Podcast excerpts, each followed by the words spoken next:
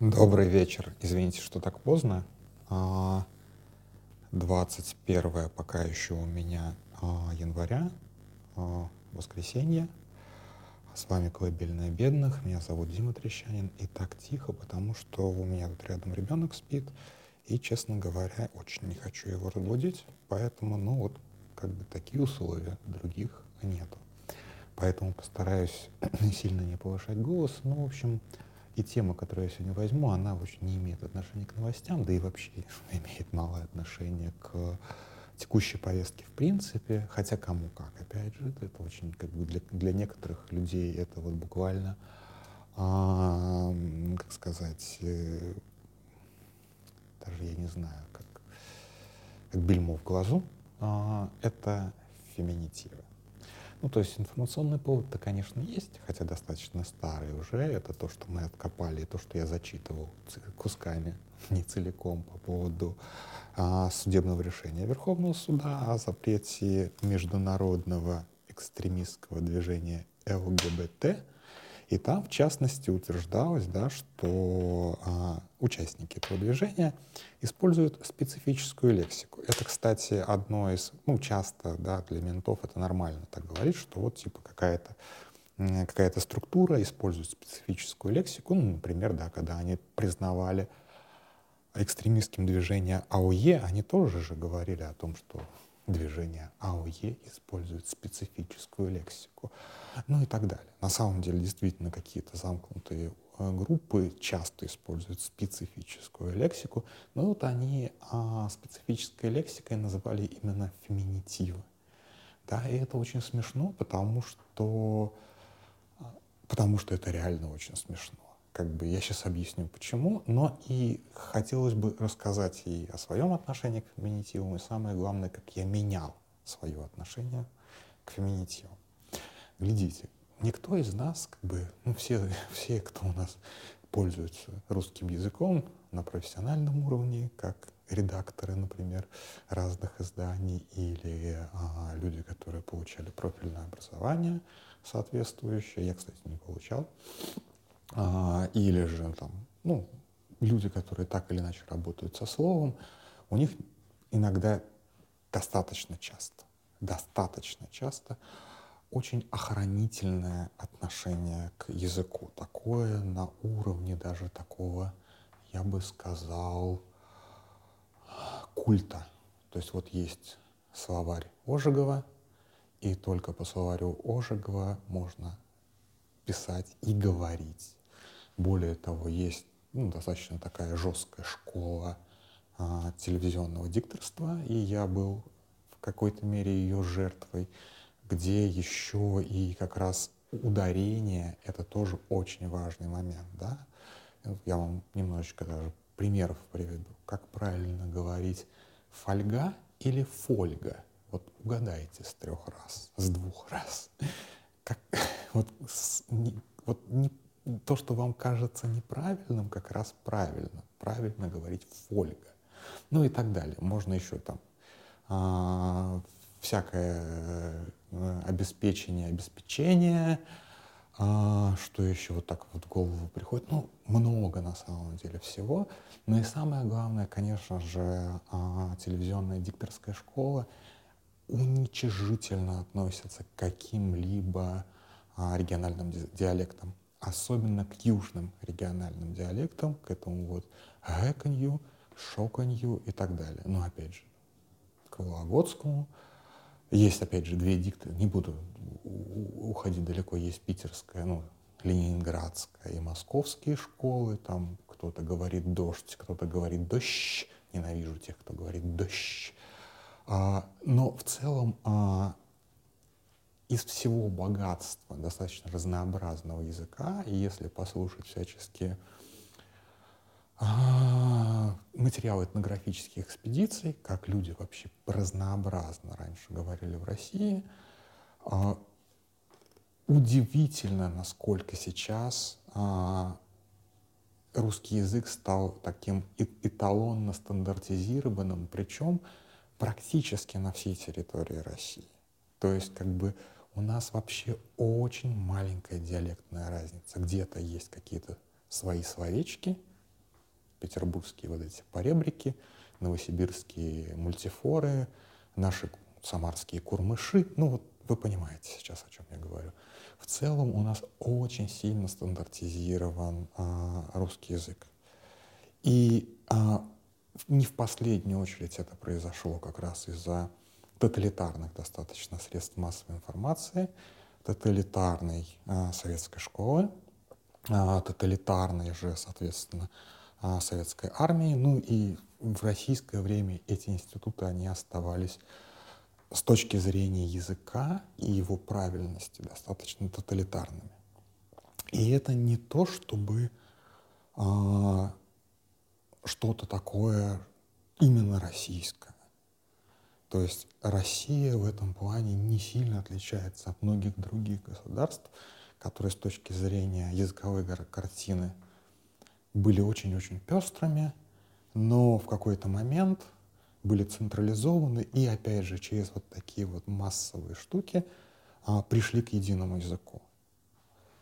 Или попытались прийти к единому языку. Вот, например, моя итальянская подруга говорила, что Италию так и не, да, не удалось переделать под единый язык, но там есть единый правильный итальянский язык, на котором говорит все телевидение.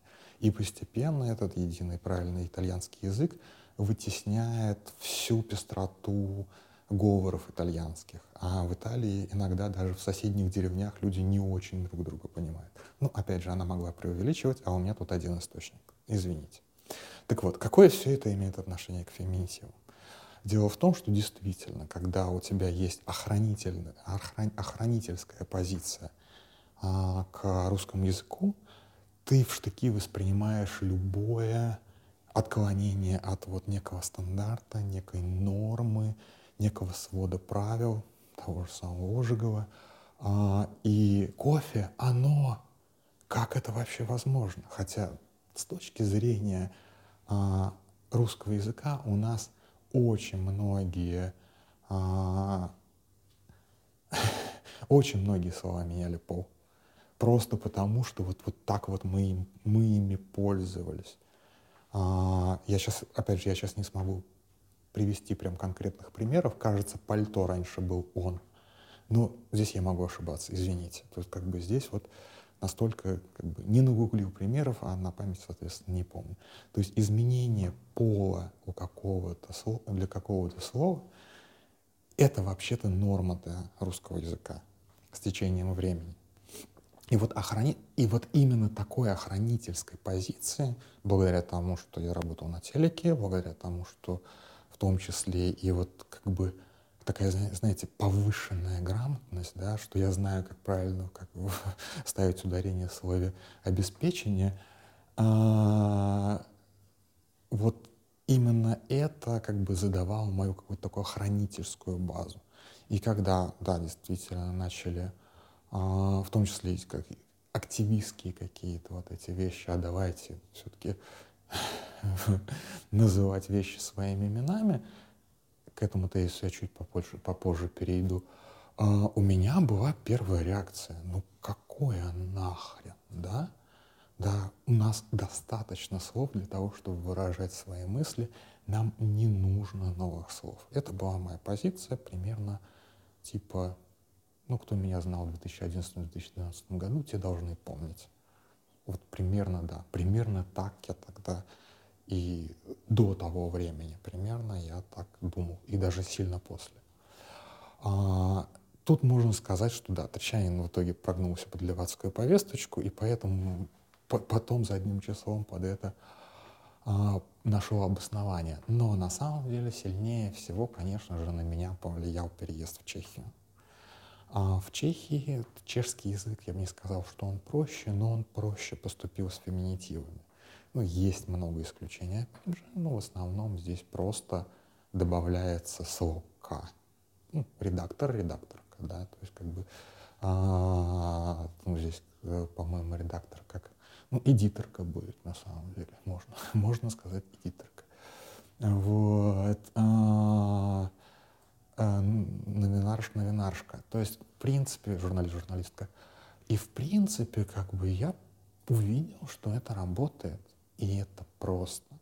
А потом я немножко поинтересовался, как бы, а вообще, в принципе, почему, ну, как бы, так вот задумался, а почему у нас в языке есть очень много, на самом деле, феминитивов? Да, конечно, в десятых годах я там смеялся на слово, вы понимаете, слово пилотка, да, вот как, как, как будет пилот, а, женщина-пилот, пилотка, ахахахаха, очень умная шутка. А, но есть слово летчица. А откуда оно взялось? Откуда вообще в а, русском языке появились профессиональные феминитивы? И это эпоха 20-х годов. Ну, наверное, даже частично 30-х. Это, наверное, самое проклятое время с точки зрения нынешних, нынешней российской власти, потому что, конечно же, это э, только святой Сталин спас нас от этого кошмара. Но тогда, после гражданской войны, ну, во-первых, в принципе, большевики относились к правам женщин, как ни странно, да, как бы, но они не были, да, они не были консерваторами. Кем, они могли кем, как, быть какими угодно ублюдками, но консерваторами они не были. И, конечно, а, они говорили и о равенстве трудовых прав женщин в том числе, и, и это в том числе отражалось на, на языке. То есть как бы не только тракторист, но и трактористка. Но учитывая, что вообще тракторист было новым словом да, для, а, для тогдашней эпохи, ну, трактора появились типа там 10 лет назад, 15 лет назад. Ну, поэтому трактористка не, не вызывала никакого, так же, как и с летчицей и со всем остальным, как бы. То есть, в принципе, рабочие профессии, которые не требовали высшего образования, очень быстро получили феминитивы. При том, что очень много профессий, которые были типа традиционно женскими, и так имели феминитивы. Более того, у нас маскулинитивов на некоторые профессии не существует. Ну, известный пример дояр-доярка, конечно, у нас. Никто не говорит дояр. Вот, да, ну, повар-повариха, понятно, уборщик-уборщица. Ну, то есть это совсем вот такие вот простые бытовые профессии. Естественно, советская власть, она еще, советская власть еще испытывала недостаток рабочих рук, мотивированных, по крайней мере, и она привлекала женщин на, на работу. Особенно, да, это 20-е годы, а уж там в 40-е, понятно, вообще мужиков не, мужиков не осталось. Разумеется, а, разумеется, слова тут же появились. Но каких слов не появилось, это очень важный момент.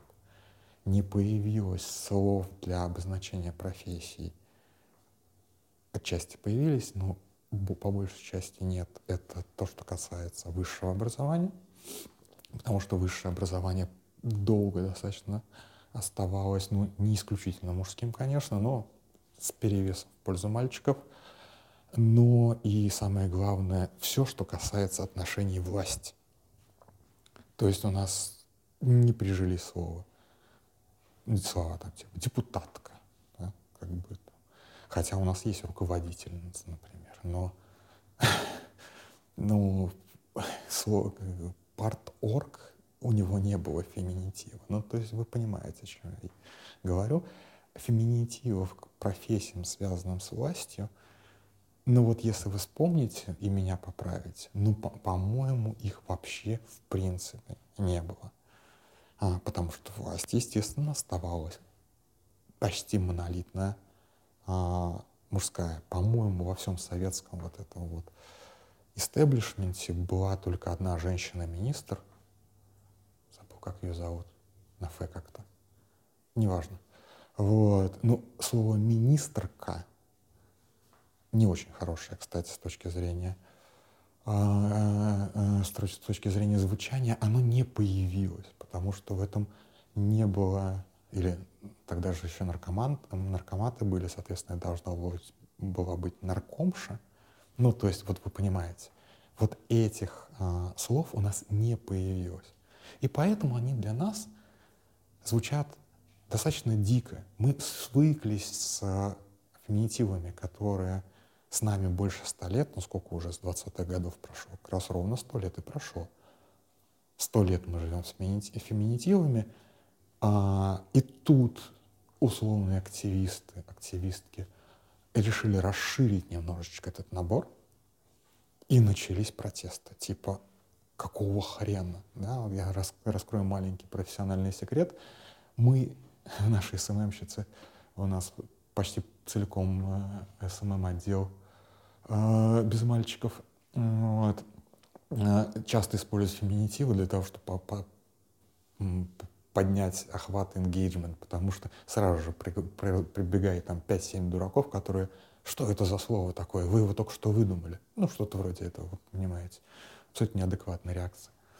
А, так вот, негативная реакция на явление, которому уже сто, реально сто лет в обед, и с которым мы сто лет живем, с которым прожило уже, ну, считай, четыре поколения, и тут вдруг новость. Боже мой, повесточка, леваки навязали. Кстати, действительно же леваки навязали.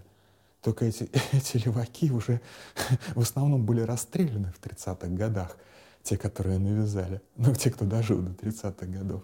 Но вот это, это, это повесточка столетней давности. И люди реально спорят с повесткой столетней давности. Где они были 20, 100 э, лет назад? Да вот из-за феминитивов тогда надо было свергать советскую власть. Ну вот как-то не дотянули немножечко. И сейчас не дотянут. А, и последнее соображение, которое, собственно, на меня прям напало, что ну, как бы язык — это не тот инструмент, который, а, который вот раз и навсегда, некая данность, которая не развивается, которая не меняется, в котором слова не устаревают, не выпадает из обращения. Если уж опять же вспомнить а, русский язык советской эпохи, мы лишились многих тысяч слов, которыми тогда пользовались. И сейчас реально смотришь, читаешь какую-нибудь книжку, какую-нибудь, там даже документы еще какой-нибудь, и понимаешь, что каждому слову нужно в скобочках писать примечание, что это. Вот помните, опять же, когда вы читали какую-нибудь книжку 19 века, там была постоянно такая пометочка «устаревшая», «устаревшая», «устаревшая» и внизу сноска. Внизу страницы сноска. Что это обозначало в XIX веке? Как правило, что-нибудь связанное там, с конной упряжью, вот это вот все. Слово, слово «упряжь» мы не используем вообще никак. Вот. Но хотя бы еще понимая, а наши дети не поймут слово «упряжь». Да, и, советско, и советские многие словечки, они, мы их поймем только в историческом каком-то контексте и с таким большим примечанием. И я себя поймал на том, что все чаще в статьях я, для меня очевидные слова я тоже снабжаю неким примечанием.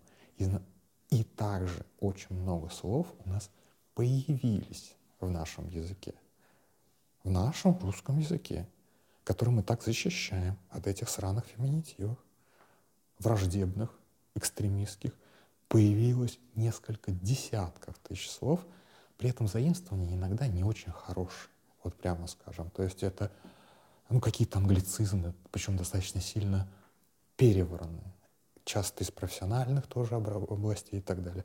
Тут я не буду приводить примеры, вы прекрасно знаете.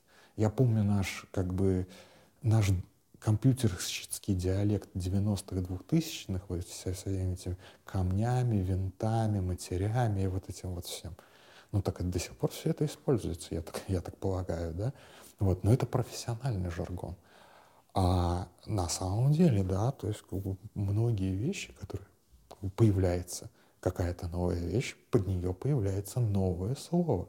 Это нормально. И если мы, у нас есть депутат женского пола, женского гендера, то почему мы не можем для нее сделать новое слово? То есть, как бы, вот, как бы, что это такое? Извините, жопа есть, а слова нет, вы помните. Ну как так, да? То есть, как бы, любое явление должно быть названо. Надо называть вещи своими именами. Мы не можем игнорировать, мы не можем есть несколько исключений, да, там есть так называемые слова общего рода, а, ну, как бы никто не скажет, какого рода а, судья. Вот такое же, в принципе, есть момент к слову «врач». Но при том, что врач, опять же, это очень интересно, что именно в России, ну, в постсоветском пространстве врач — это скорее женская профессия. И тоже достаточно а, это как бы это важно понимать, почему, потому что очень часто, а, ну как бы, как бы так, как, как бы так сказать, при гигантской армии и гигантском количестве офицеров женщинам надо было дать работу в военных городках. А какая может быть работа в военном городке? То есть, в принципе, то, что у нас женщин-врачей больше, чем мужчин, это наша милитаризация, это обратная сторона нашей милитаризации. Окей, может быть, это спорный тезис. С ним как бы, я, если что, я от него легко откажусь. А, но тем не менее, вот как бы судья у нас тоже обычно женщина. Это уже, кстати, очень современный процесс. В советское время судьи были мужчинами. И здесь, может быть, и не нужны феминитивы. Может быть. А может быть и нужны. Давайте как бы здесь, здесь я тоже не могу сказать. Но что нас ждет в конце концов при всей вот тоталитарной сути русского языка, рано или поздно, рано или поздно, просто эти явления будут зафиксированы. Условно будет составлен новый Ожегов, составит новый словарь, а, в котором будут записаны все правильные феминитивы, а неправильные. Ну, то есть там, условно говоря, психологша будет, а психология не будет. Или наоборот, останется психологиня, но психолог, психологшу запретят. Я сейчас утрирую. А, и тогда следующее уже поколение пуристов, пуристов языка будут говорить, ну как так? Этот феминитив нам дан предками. Смотрите – вот, в словаре на такой-то странице открываем. Психологиня. Как вы можете возмущаться этим словом? Вот примерно такие дискуссии я представляю себе лет через 20. Вот. То, что для нас вызывает какие-то споры, через некоторое время будут, будет настолько как бы естественной нормой, что не найдется ни одного человека, который скажет, слово летчица не существует, слово повариха не существует. Кстати, повариха — это точно было в, в стишках у Пушкина. То есть это, это, какой век вообще? вот, вы понимаете сейчас, о чем я. Ну, 19 а, не, как бы ни, ни одного из вот самых оголтелых сейчас противников феминиз, феминизма феминиз, э, феминизма и феминитивов никто не скажет, что слово летчица не существует. Так, не, не скажет, слово повариха не существует. Также лет через 20, через 30 никто из них, никто из таких людей, ультраконсерваторов, даже не скажет, не существует слова психология или какого-то другого феминитива от этой профессии. Да, мы не знаем еще, какой феминитив устоится. Мне часто не нравится – само звучание некоторых феминитивов. Потому что это, опять же, это еще живая, как бы живая материя, которая должна где-то прижиться, где-то не прижиться. То есть какие-то формы, может быть, у нас будет какое-то там генеральное правило только на, на К. И мы будем ломать гортань, а психолог К. ГК. психолог К не самый лучший, кстати, вариант, потому что, с другой стороны, мы же хотим, чтобы наш э, язык был доступен для изучения, хотя он и так сложен, да, э, для иностранцам. И тысяча, тысяча, тысяча разных суффиксов для профессии, наверное, как бы не очень хороша для этой цели. И вот будет вот этот вот спор, достаточно академический. Больше э, суффиксов, сложнее язык. А, меньше суффиксов, сложнее, сложнее просто выговорить все это. А, и сложнее приживаемость этих слов.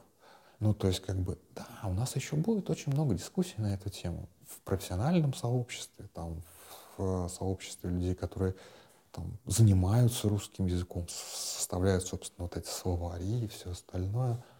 Но плохого-то он просыпается, просыпается. Тихо-тихо-тихо. Да, Илюшка, Илюш, -ч -ч -ч. ну все, значит, не надо заканчивать. Что-то я, наверное, развыступался. На этом все. Спокойной ночи.